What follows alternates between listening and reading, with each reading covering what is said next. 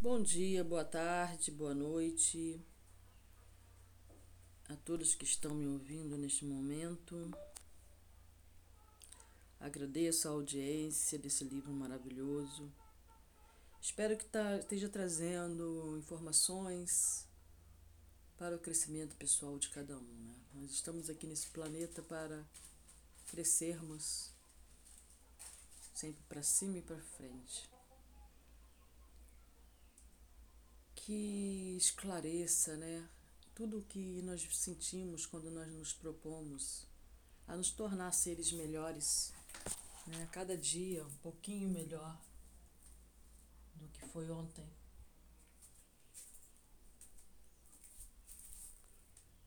É... Hoje está um dia maravilhoso aqui no Rio de Janeiro.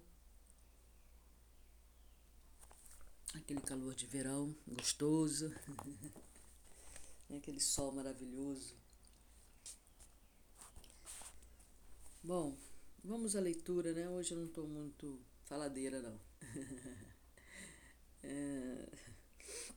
Então vamos ao, à introdução do Evangelho segundo o Espiritismo, capítulo 18, item 7, que fala assim: O dever é o resumo prático de todas as especulações morais. É uma bravura da alma que enfrenta as angústias da luta. Então, o título né, de hoje é Angústias da Melhora, capítulo 19. Vamos ver o que a irmã C nos trouxe. Né? Angústia é o sofrimento emocional, originado por alguma indefinição interna que leva ao conflito, causando intensa aflição. Né? Porque a gente quer ter certeza de tudo, né? a gente quer dominar tudo, quer direcionar tudo. Seus reflexos podem alcançar o corpo físico com dores no peito e alteração respiratória, ou seja, essa aflição, né? essa intensa aflição. A intensidade da reação emocional que a criatura terá diante desse seu conflito vai determinar a existência ou não de algum prejuízo para o equilíbrio psíquico e mental. Isso ainda dependerá do maior ou menor comprometimento da individualidade perante o tribunal da consciência, no qual está arquivado o montante de desvarios e conquistas de suas múltiplas vivências reencarnatórias. Bom, a gente não cometeu só desvarios, né? Também tivemos alguma conquista para podermos a conquista de estarmos vivendo neste momento, por exemplo. Seguindo quase sempre uma linha pré-definida, os conflitos nascem do desajuste entre aquilo que a criatura quer, aquilo que ela deve e aquilo que ela é capaz um descompasso entre desejo, sentimento e escolha. O conhecimento espírita pode levar à angústia existencial face aos novos alvitres comportamentais de suas lúcidas propostas. Muitos corações, convidados pelas suas atrativas ideias, poderão experimentar, em graus diversos, a angústia da melhora. O sofrimento que reflete a luta entre um eu real e o eu ideal. Né? É, recentemente eu vi uma um episódio de uma série aí que às vezes eu assisto. Em determinado momento tinha uma cena em que uma jiboia branca perguntava a um dos, dos personagens quem é você e quem você deveria ser. Isso ficou registrado em minha mente, né? Quem eu sou e quem eu deveria ser. É essa o conflito, digamos assim. Terminantemente, quantos se entregam ao serviço de autoburilamento penetrarão as faixas do conflito autoburilamento autoburilamento, né? É um termo antigo. Burilar. É quando você mexe com o seu sentimento, com as suas emoções, quando você olha para dentro, o efeito mais perceptível dessa batalha interior é o sentimento de indignidade. Oh, como eu conheço isso. Porque ainda não logramos a habilidade do auto-amor, costumamos ser muito exigentes com nossas propostas de progresso moral, cultivando uma baixa tolerância com as imperfeições e os fracassos. Uma postura de inaceitação e cobranças intermináveis alimenta essa indignidade em direção ao perfeccionismo. O resultado eminente desse quadro mental é o cansaço consigo, a desmotivação com suas atividades espiritualizantes, induzindo o desejo de abandonar tudo. Uma postura psicológica de impotência, levando a criatura às famosas senhas do derrotismo. Não vou dar conta, ou não tem valido a pena esforçar, estou cansado de viver. Todo esse quadro de desastrosa penúria cria a condição mental do desânimo, o mais cruel e sagaz dos adversários de nosso crescimento espiritual. Desânimo. Querer ser melhor e não conseguir tanto quanto gostaríamos, eis a mais comum das angústias ao longo do trajeto de aperfeiçoamento na vida. O desânimo é o desejo de parar Contudo, nosso sentimento é de querer ser alguém melhor. E para agravar nossas atitudes, em contraste com o desejo e o sentimento, são de fuga. Desejo, sentimento e atitude em desconexão, gerando um estado de pane. Os conflitos criam as tensões no mundo íntimo em razão da contraposição entre esses três fatores: o que a, a criatura gostaria o que ela deve e aquilo que ela consegue. Nesse torvelinho da vida mental, um fenômeno é responsável por intensificar a dor emocional dos candidatos ao autoaperfeiçoamento, ou seja, a ilusão. Em muitos casos, sofremos os impactos emocionais do erro ou do desconforto com nossas imperfeições, porque acreditamos grandiosos demais, portadores de virtudes que ainda não alcançamos, confundindo o conhecimento espírita e a participação nas tarefas como se fossem comparáveis saltos evolutivos. A ilusão ou desconexão com sua realidade pessoal agrava a tormenta da angústia de melhoramento. De certo, não deveríamos agir como agimos em muitas ocasiões considerando o volumoso caudal de conhecimentos e vivências espirituais que enobrecem nossos passos.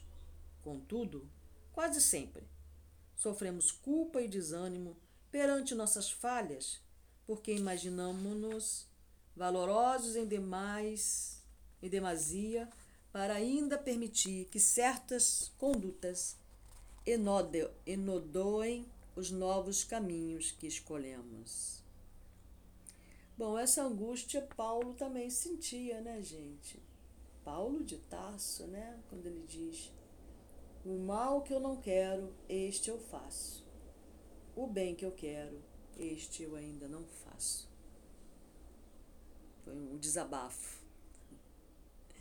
Muito justo que nos exortemos a melhores comportamentos face ao aprendizado espiritual que bem recentemente começamos a angariar Todavia, muita exigência tem sido formulada aos adeptos do Espiritismo, sem quaisquer identidades com as necessidades individuais de sua singularidade. Mormente nascem de padrões construídos por estereótipos de conduta. Semelhante quadro pode gerar tormento e obsessão para quem não sabe adequar sua realidade àquilo que aprende sendo outra fonte costumeira de episódios angustiantes para a alma. É uma maneira que eu uso, né? Porque todos nós passamos por isso.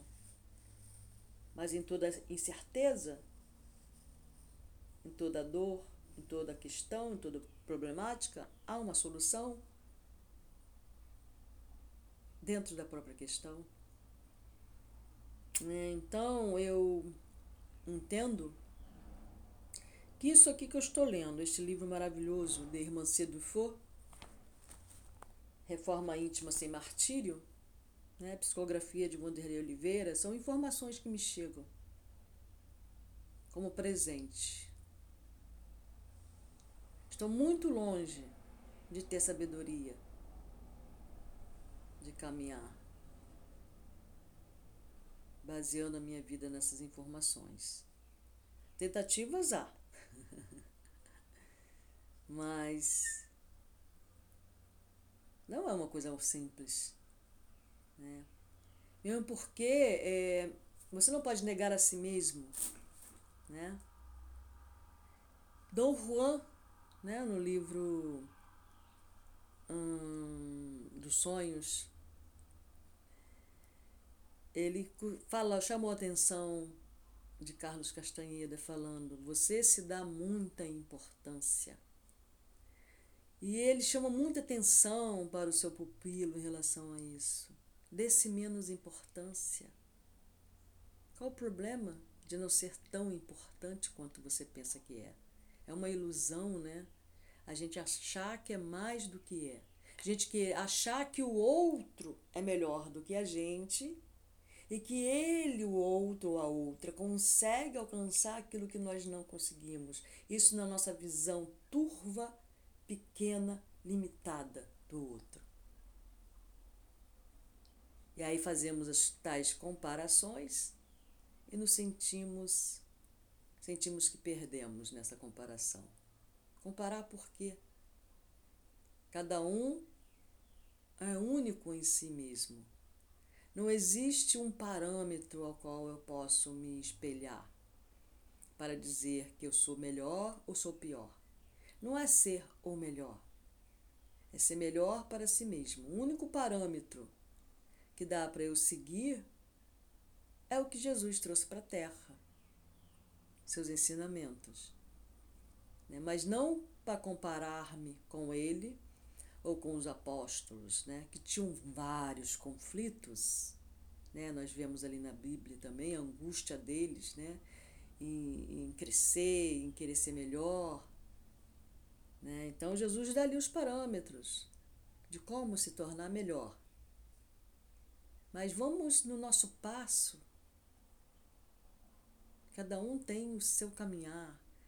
Vamos nos ver como filhos criaturas divinas, como irmãos, como um todo, mas somos indivíduos, cada um num grau, cada um com as suas possibilidades, com seus dons. Vamos continuar a leitura. Ninguém sintetizou tão bem essa caminhada da vida quanto Paulo. Acabei de ler o que ela vai falar aqui. Falar o que ela vai falar aqui, né? Eu não tinha lido o apóstolo dos gentios ao mencionar: Porque não faço o bem que quero, mas o mal que não quero, este faço. Eu falei o contrário, né? A grande batalha humana pela instauração do bem em si mesmo pode ser sintetizada nessa frase: Porque não faço o bem que quero, mas o mal que não quero, esse faço. A saga da perfeição inclui a dolorosa luta entre aspirações e hábitos, conduzindo-nos a atitudes desconectadas das, dos ideais que cultivamos no campo das intenções. Quando eu entrei para a casa de Bezerra de Menezes e comecei a estudar os livros de André Luiz, em que ele que eu vejo ali um desafio, né, para me tornar um ser humano melhor a primeira coisa que eu aprendi, que eu entendi, porque quando você se propõe a uma melhora, não dá para ser assim ao léu, sabe? Você precisa traçar metas, objetivos, precisa se autoanalisar. É a primeira coisa, se autoanalisar. A primeira coisa é se autoconhecer. Dentro desse autoconhecimento, autoaceitar-se. Aceitar aquilo que você ainda não consegue mudar em você, e verificar aquilo que você pode estar em condições de mudar, com a ajuda de todos o panteão, de todo as forças às quais você acredita e tem fé. Quando você objetiva, intenciona, o autoconhecimento tem que ser a primeira coisa. Do que eu sou capaz? No momento.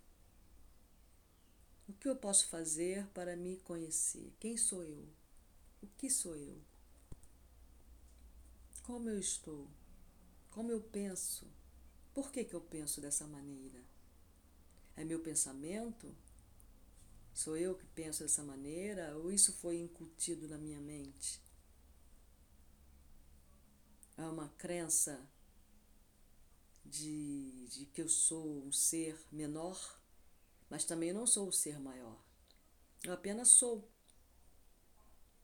uma criatura divina, pois o meu Criador é divino.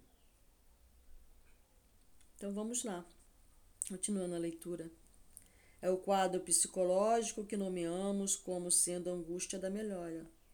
Todo aquele que assume a lenta e desafiante tarefa da reforma íntima, inevitavelmente, você viu aqui que ela falou lenta e desafiante. Então, antes de eu conseguir fazer essa reforma, eu creio eu que eu vou viver aí, sei lá, além dessa encarnação, algumas ainda para me autoconhecer eu vou conseguir sair daqui nesse nível, no processo ainda de autoconhecimento. Creio eu. Porque é esse processo que vai me levar para o próximo passo da reforma. Primeiro eu preciso conhecer a minha estrutura, como eu fui erigida, qual é a minha base, ver se a minha estrutura está firme o suficiente. Senão eu vou ter que desestruturar tudo isso, vou ter que jogar tudo no chão e começar de novo. Somente acendendo a luz do alto perdão. Recomeçando quantas vezes forem necessárias.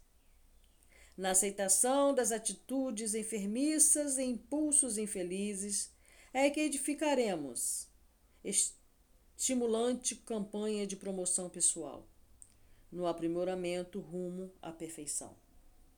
Reforma também exige tempo e meditação. Por isso, não devemos recear a postura de enfrentamento do mundo íntimo. Um acordo de pacificação interior deve existir entre nós e nossa velha personalidade. Ao invés de cobrança e tristeza, seria mais sensato um autoexame para verificar o que poderíamos ter feito de melhor nas ocasiões de erro. Então, aqui ela está dando uma dica de meditação, né? O que poderíamos ter feito de melhor naquela época? Seja qual época for, só voltar no tempo mas não para se autopunir, para se achincalhar, mas para ver. Eu tomei essa atitude nessa ocasião. Mas o que eu poderia ter feito de diferente? Porque aquilo vai voltar novamente. Aquela situação pode se apresentar novamente para você. E aí você já vai saber como você vai agir diferente desta vez.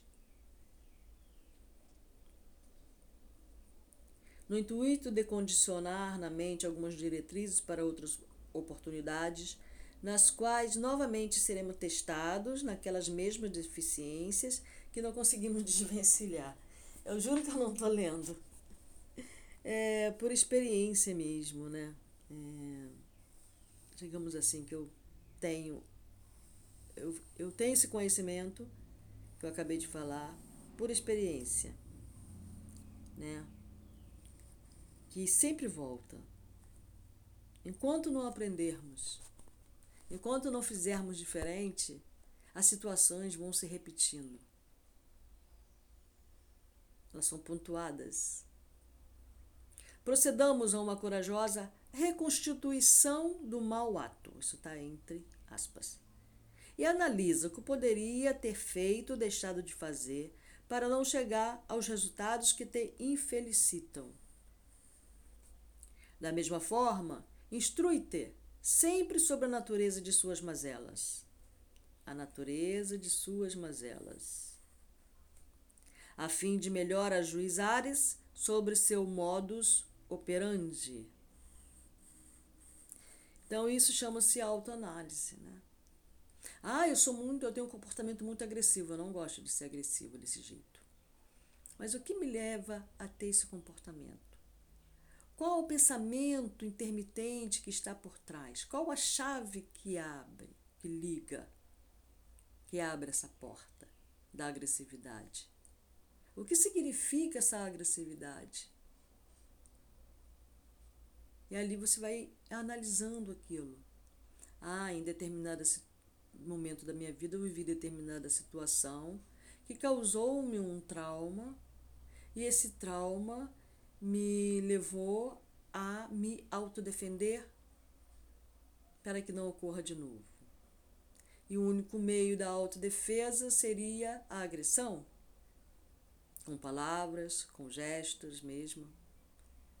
Enfim, vai se analisando, vai analisando sua vida e vai perdoando-se e perdoando no caminho outras pessoas que de alguma forma contribuíram para que a maneira como você age e reage hoje. Vamos continuar a leitura. Sem nada te valer semelhantes apontamentos, então reflete que pior ainda será se parares e decidires por interromper o doloroso trabalho de melhoria.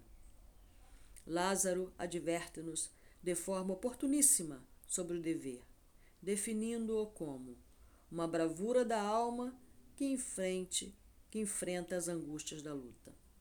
Conquanto o valor do autoconhecimento, jamais poderemos descuidar do dever que nos chama, porque somente através de seu rigoroso cumprimento encontraremos as condições essenciais para consolidar os reflexos novos.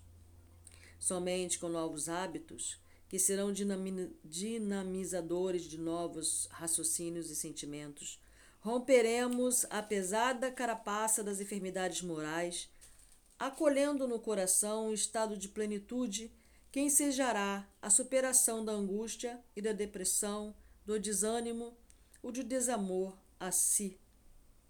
Face a isso, somente uma recomendação não deve sair do foco de nossas atenções: trabalhar, trabalhar e trabalhar, sem condições e exigências. Eis o buril do dever. Buril da palavra burilamento. Na medida em que progredimos pelas trilhas do dever e do autoconhecimento, adquirimos paz íntima e domínio mental. Antídotos eficazes contra quaisquer adoecimento da vida psíquica. Enquanto se processam semelhantes ações de fortalecimento, podemos ainda contar com duas medidas profiláticas de dilatado poder em favor de nossa paz: a vigilância e a oração. Básico, né? Verificaremos que a função do vigilante é preventiva. É comunicar à sua volta que algo está sob cuidado e não à mercê das ocorrências. A função do vigilante não é atacar. Quem vigia o faz para que algo não o surpreenda ou agrida. Vigilância no terreno da reforma íntima significa estar atento ao inimigo aquele que pode nos causar prejuízos, nosso homem velho. É, é interessante isso, né? Tem um rezo que eu gosto muito, né? Quando eu vou fazer o meu rapé, em que a gente chama o Sharikan, que é, é jiboia encantada. E ela fala, e num determinado momento do rezo ele fala: Me chamaram, me chamaram, Aqui estou para guerrear. Com o poder das minhas flechas sagradas, o inimigo eu vou tombar. A primeira vez que eu ouvi esse rezo, eu imaginei um, eu, por várias vezes que eu ouvi, não só a primeira vez, eu imaginei o inimigo fora. Os inimigos vão tombar. Eu fiquei, ficava pensando sobre essa parte do rezo. Os inimigos vão tombar, os inimigos vão tombar. Essa semana agora, isso já tem, eu escuto esse rezo já várias vezes. E sempre eu ficava pensando sobre esses inimigos vão tombar. Com as minhas flechas sagradas, os inimigos vão tombar. E aí eu fiz um rapé, estava ali na minha concentração, na minha meditação. E aí me veio à mente: os inimigos vão tombar. Não são os inimigos externos, são os inimigos internos. Os inimigos que nós mesmos criamos para nós. Isso chama-se revelação.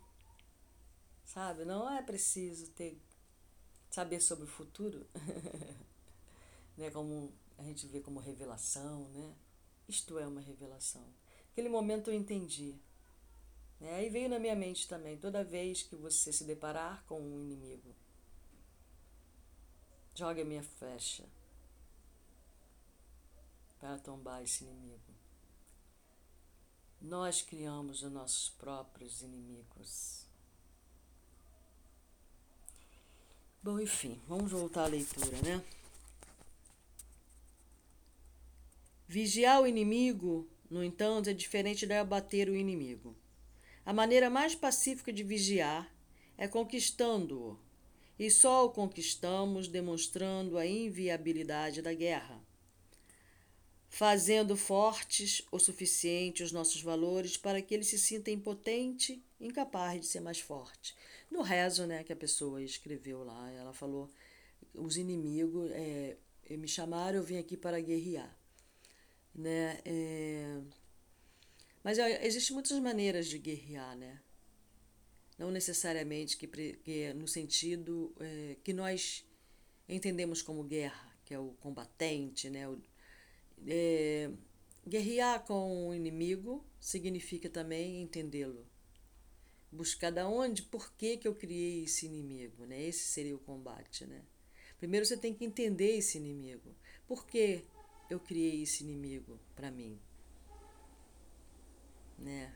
Existem muitos inimigos pessoais, né? Que nós podemos chamar aí de inveja, podemos chamar de, um, de ódio, podemos chamar de ira, né? Podemos chamar de gula. Por aí vai, né? É, arrogância, orgulho, baixa estima, né? Então vamos combater dentro de um usando uma inteligência, né? Como é que você combate os seus inimigos? Você vai lá, grita, bota o dedo na cara, chuta, berra, chora. Ou você vai inteligentemente sondar esse inimigo, conhecer esse inimigo, conhecer a fraqueza do inimigo.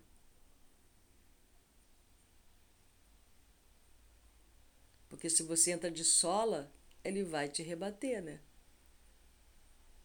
E aí você pode ser a parte mais fraca e cair.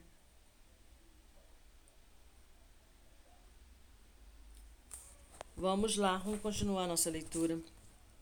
Vigilância é atenção para os movimentos inferiores da personalidade. Vigilância é atenção. Então vamos lá, eu acho que eu parei aqui, ó. Vou ler aqui de novo. Vigiar o inimigo, no entanto, é diferente de abater o inimigo. A maneira mais pacífica de vigiar é conquistando-o.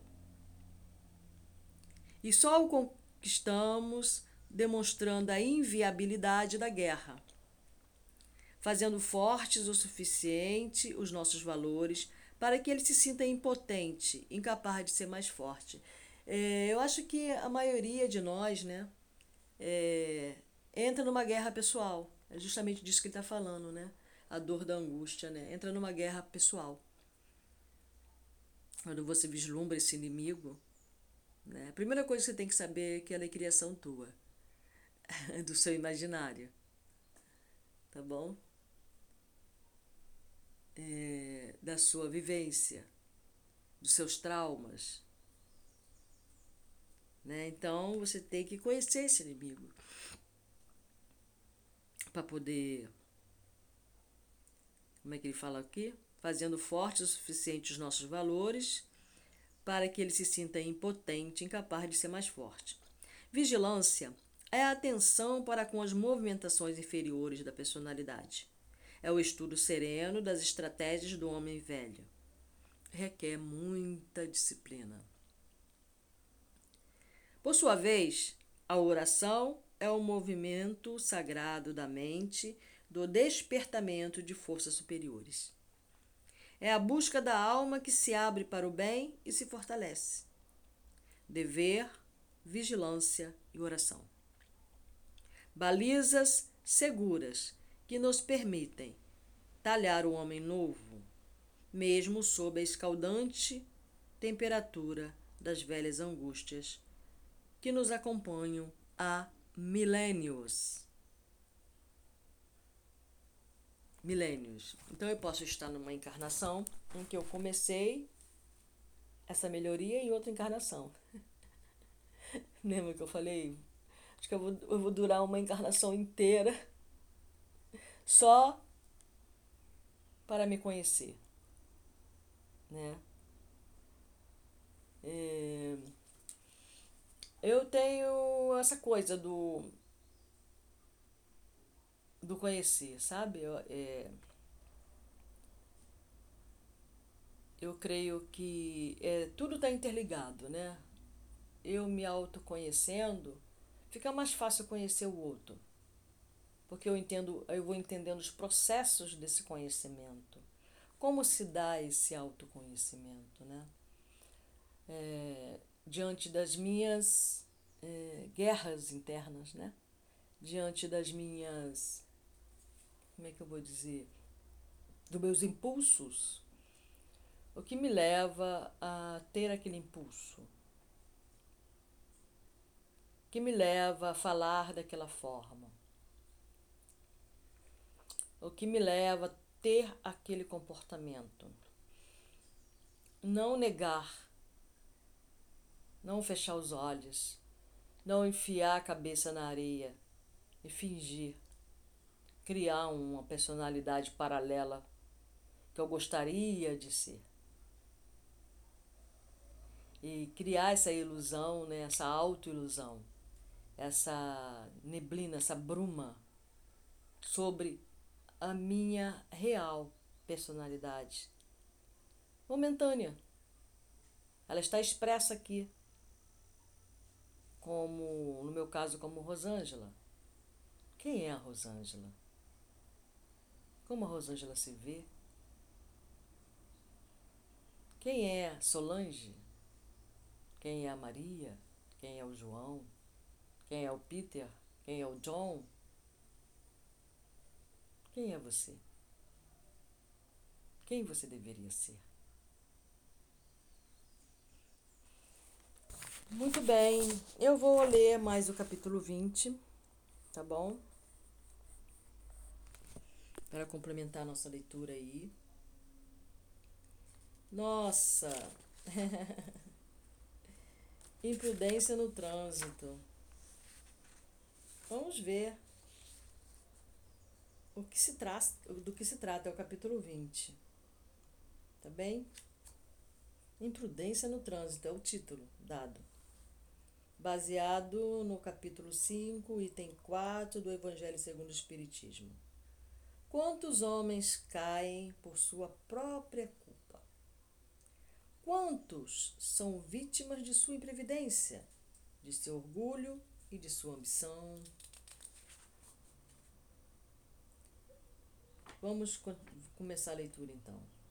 Cumpríamos nossas tarefas rotineiros no Hospital Esperança quando fomos chamados com urgência por Dona Maria Modesto Cravo, no saguão para, entre aspas, confinamento de acidentados. Descemos o mais rápido que podíamos em direção aos pavilhões do subsolo, acompanhados por Rosângela, jovem aprendiz, que se tornou infatigável companheira nos serviços de socorro. É no, no podcast anterior aí que, que a Maria Modesto Cravo né, aparece. Essa Rosângela faz parte do grupo dela, né? Ela se manifesta. Ao chegarmos, adentramos a unidade de tratamentos especializados e vimos Frederico, excelente cooperador das líderes mediúnicas em conhecido estado brasileiro em condições dolorosas. Ele dizia, ele foi cooperador das leads mediúnicas. No podcast anterior ela falou, né? Não é porque você está é, servindo numa casa mediúnica que você está numa posição bem mais folgada, digamos assim. Dona Modesto nos recebeu com a notícia. Fizemos o que foi possível, como você sabe, irmã C. Mas veja o resultado. E qual o prognóstico, dona Modesto? Coma mental. Tá entre aspas. Foi recolhido 30 minutos após o acidente, sem problemas com vampirismo e nem com o desligamento dos chakras. Ficará no monitoramento ou vai para as câmaras de recomposição? Por dois dias permanecerá aqui. Depois vamos reavaliar o quadro. Verifique você mesma o estado. Aproximamos. Rosângela, sempre atenta, acompanhava cada detalhe. Frederico estava com o corpo em estado de languidez, musculatura flácida e muitos ferimentos expostos na região craniana. Um leve toque na sua fronte foi suficiente para aferir, para verificar a problemática mental. Intenso barulho de vidros estilhaçados e ferro sendo retorcido, seguido de uma infeliz sensação de descontrole e impotência. O corpo perispiritual semelhava-se a uma massa amolecida que lembrava um corpo após desfalecimento. Seguido de uma infeliz sensação de descontrole e impotência. O corpo perispiritual semelhava-se a uma massa amolecida que lembrava um corpo após desfalecimento. Eu dei uma parada, por isso que eu li ali, né? entrei na, introduzi ali, né? Tá? Vamos continuar.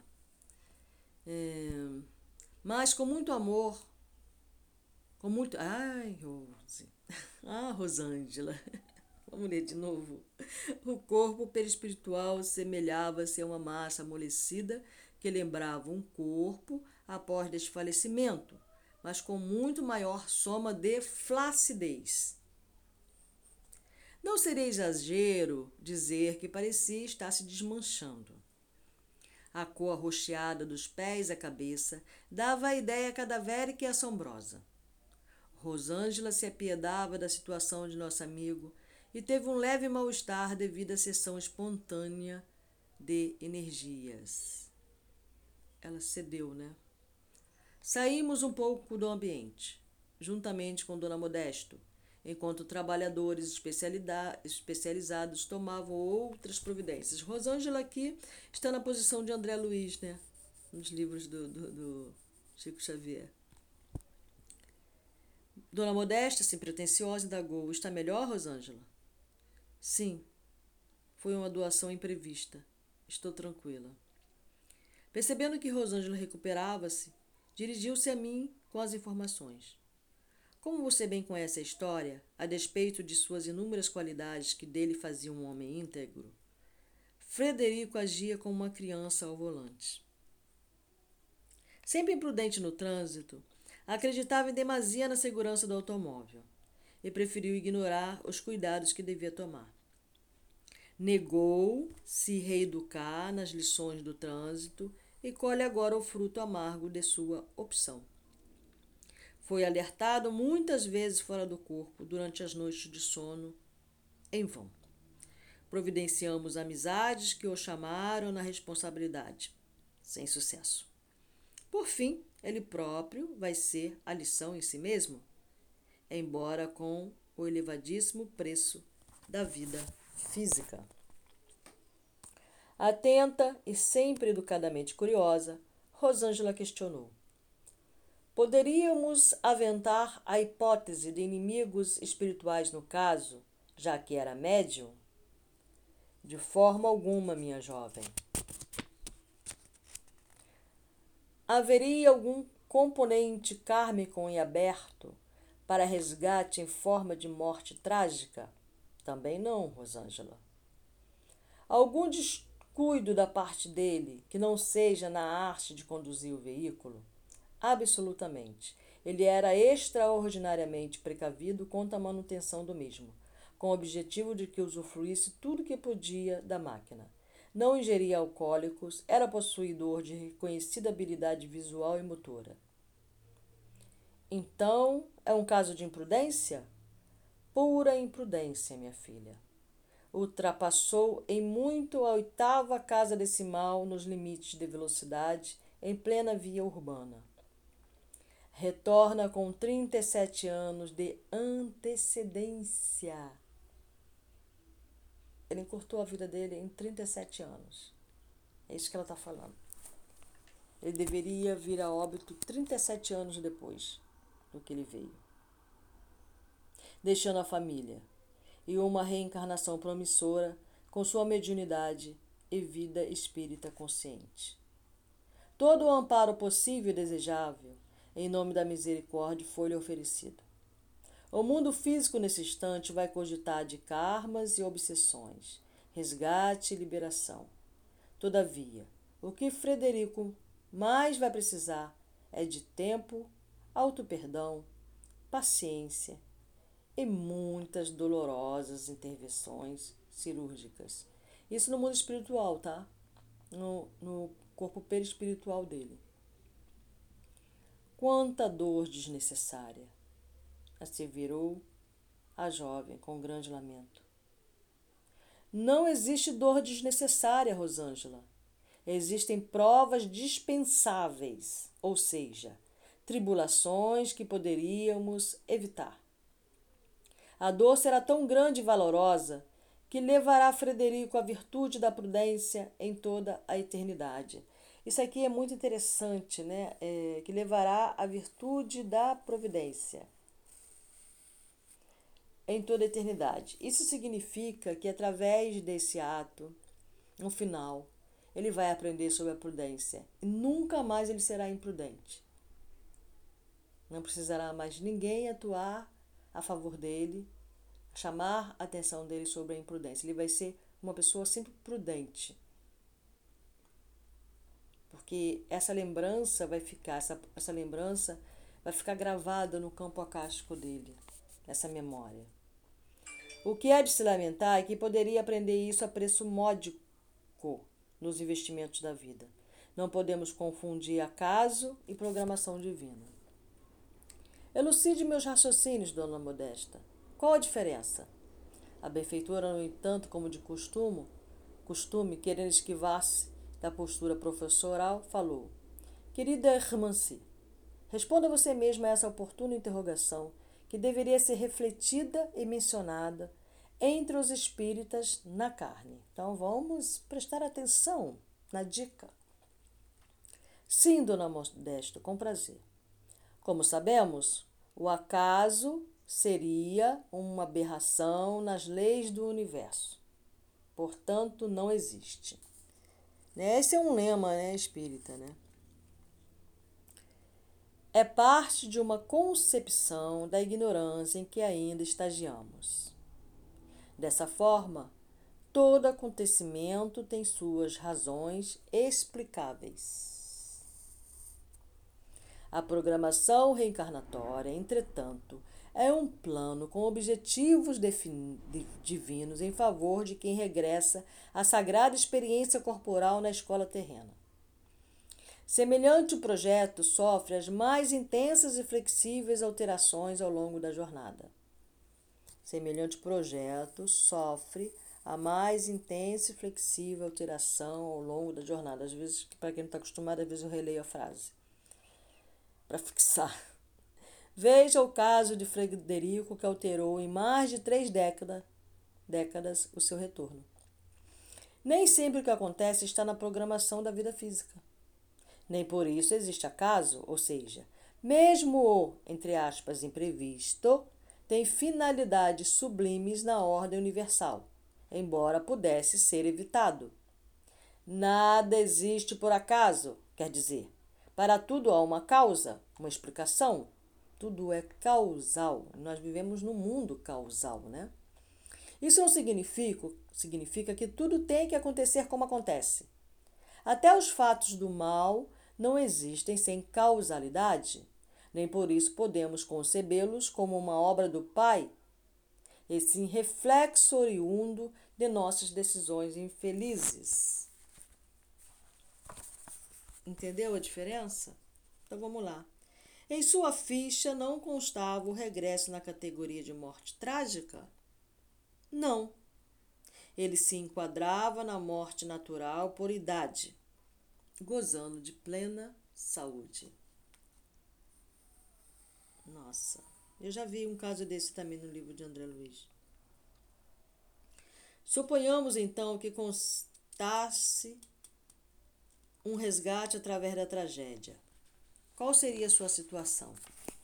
Dona Modesta interveio com naturalidade esclarecendo.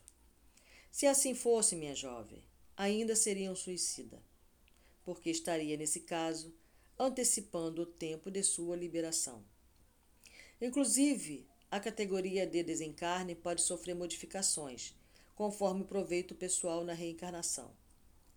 Temos casos, aqui mesmo no hospital, de criaturas que ressarciriam velhos crimes de guerra com desenlaces lentos, sofrendo longamente nas pontas dos bisturis e tesouras cirúrgicas, e que, no entanto, levaram um leve escorregão no banheiro e acordaram na vida extrafísica felizes e saudáveis. Há também mudanças para melhor. Também eu, eu li sobre um caso desse. A conversa avançou. Enquanto aguardávamos algumas providências de refazimento a Frederico, passado alguns minutos, fomos orientados por Dona Modesta. Chamei-lhe, Irmãncê, a fim de que possas integrar a equipe de amparo à família de Frederico. A esposa está inconsolável. Como você sabe, ela não tem a fé espírita e está confusa. Sim, vou inteirar-me das iniciativas e logo rumaremos à residência para prestar os auxílios possíveis. Quando regressávamos para os pavilhões superiores do hospital, acompanhada por Rosângela, ela retomou sua sede de aprender. C, mesmo não tendo sido intencional, a morte de Frederico será considerada um suicídio? Certamente. Não há ninguém que vá considerar a morte de alguém um suicídio.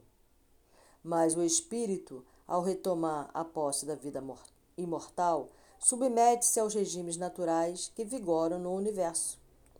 Por se tratar de uma criatura tão consciente quanto o médium Frederico, a cobrança consciencial é maior ele próprio se imporá severos castigos. Está vendo? Não é Deus que castiga a criança. Somos nós mesmos, a nossa própria consciência. De acordo com o nosso entendimento e conhecimento. Então, mesmo não havendo intenções propositais do ato criminoso, ele guarda em nível de culpabilidade pelo esclarecimento que possuía Certamente, todo esclarecimento torna-nos mais responsáveis. Quando Frederico retomar a lucidez por completo, iniciará uma etapa muito dolorosa de reconstrução mental. Alguns casos similares levam a estágios prolongados de anos a fio na paraesquizofrenia que é um quadro muito similar à doença psiquiátrica da classificação humana agravada pelas ideoplastias. Para isso, temos aquele saguão no qual ficam confinados os hebetados em transes psíquicos que a Terra ainda desconhece. Uau! Ele falou, né? Eu li no último podcast sobre esses hebetados. Nossa. Agora eu fiquei assim, pasma, né? Você vê que não é porque nós fazemos trabalhos mediúnicos, incorporamos, damos passes curadores. Orai e vigiai sempre, sempre e sempre.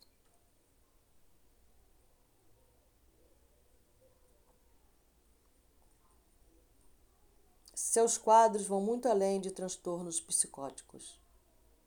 Eu parei aqui um pouquinho porque eu fiquei pensando, né, como pensava, tentei imaginar como que Frederico, por que, que ele se mantinha como um volante, né, mantinha essa imprudência.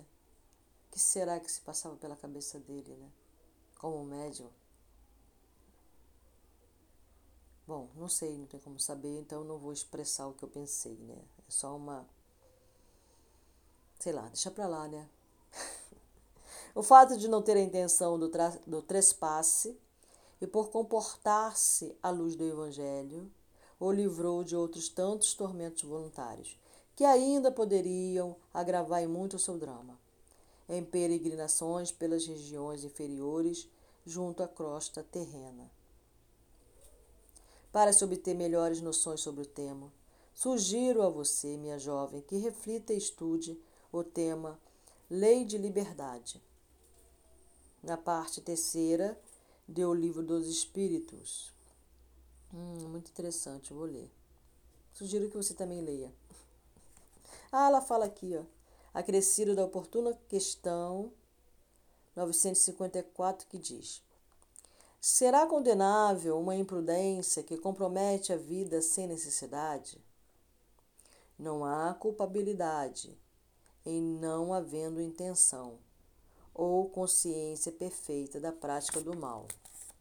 Amigos espíritos, por trás da imprudência escondem-se quase sempre os verdugos da ansiedade, da malquerença, da vaidade de aparências, da avareza e de múltiplas carências que o homem procura preencher correndo riscos e desafios em nome do entretenimento e da vitória transitória. A postura ética do homem de bem perante as leis civis deve ser a da integridade moral. A direção de um veículo motorizado é uma arte e, como tal, deve ser conduzida. A arte de respeitar a vida. Os códigos existem para serem cumpridos. Habitua-te à disciplina nesse mister e procura agir com discernimento e vigilância perante as obrigatoriedades de que são pedidas. Também não vai andar muito devagar, pelo amor de Deus, que atrapalha o trânsito também, tá? Tartaruga não. Tenha bom senso no trânsito. Só isso. Uh, se outros não a seguem, responderão por eles próprios, não por ti. Tu, porém, age no trânsito, memorizando sempre que por trás de cada volante existem almas em provação, carregando perigosa arma nas mãos, nem sempre sob controle. Procura ser o pacificador e renova teu proceder por mais desacertos nas avenidas do mundo. Dirige com o coração e não com o cérebro, e jamais esqueças que todos responderemos pela utilização que fizermos dos bens confiados. Aí ela está abrangendo, né? A metáfora, né? Aprenda a respeitar as leis humanas, considerando esse um passo favorável para a tua melhoria espiritual. Faze de tua conduta uma ocasião de autoconhecimento e procura averiguar o que sustenta a atitude de insensatez em acreditar que jamais ocorrerá contigo os lamentáveis episódios que já ceifaram milhões de corpos nos testes da prudência e da responsabilidade. Habilidade pessoal adquirida com o tempo é crédito que te solicita mais cautela, enquanto os iludidos Nela enxergam competência com permissão para o exagero.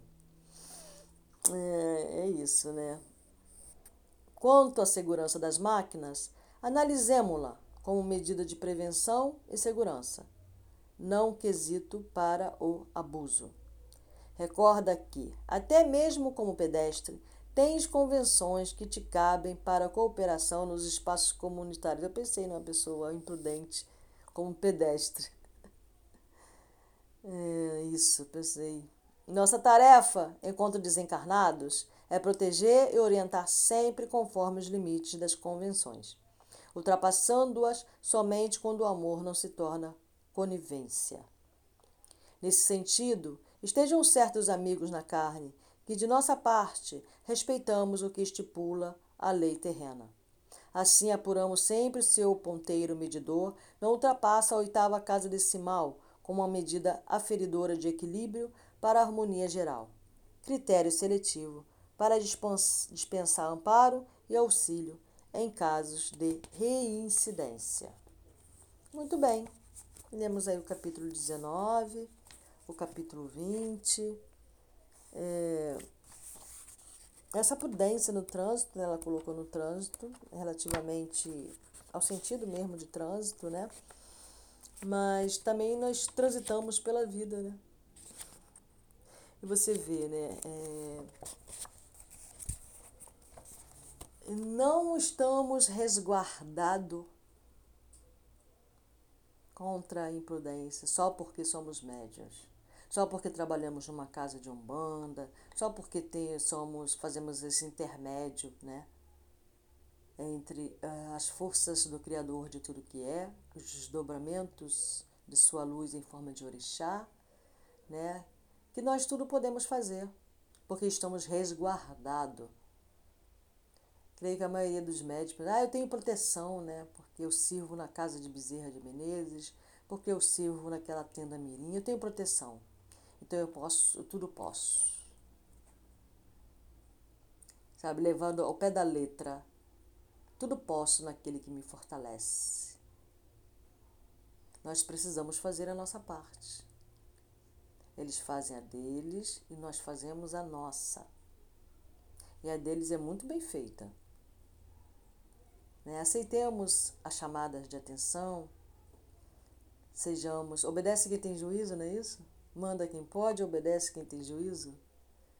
Né? Sejamos ajuizados nas nossas escolhas percebamos as nossas imprudências, seja na no comer desmedidamente, é uma imprudência, no comer de maneira a destruir a nossa saúde física, por exemplo, isso pode diminuir nosso tempo de vida,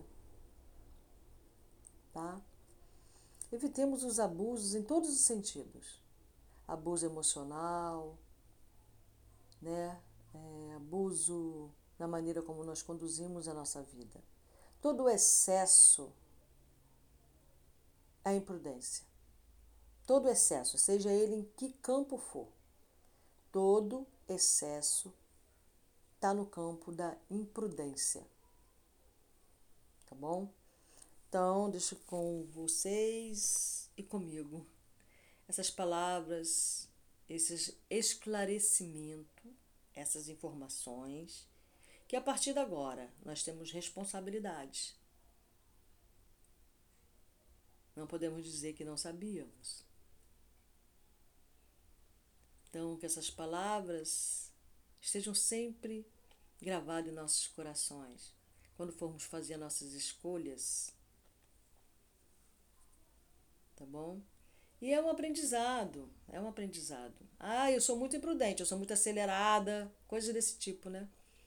Ah, eu tenho muita ansiedade. Vamos trabalhar aos poucos, um dia a cada vez, parabenizando-nos por cada pequenina vitória. Ah, hoje eu percebi que estaria sendo imprudente e respirei, voltei e me reequilibrei. Se amanhã você de novo imprudente, não sei. Só sei que por hora, por agora, eu consegui. É isso. Louvado seja Deus, para sempre seja louvado.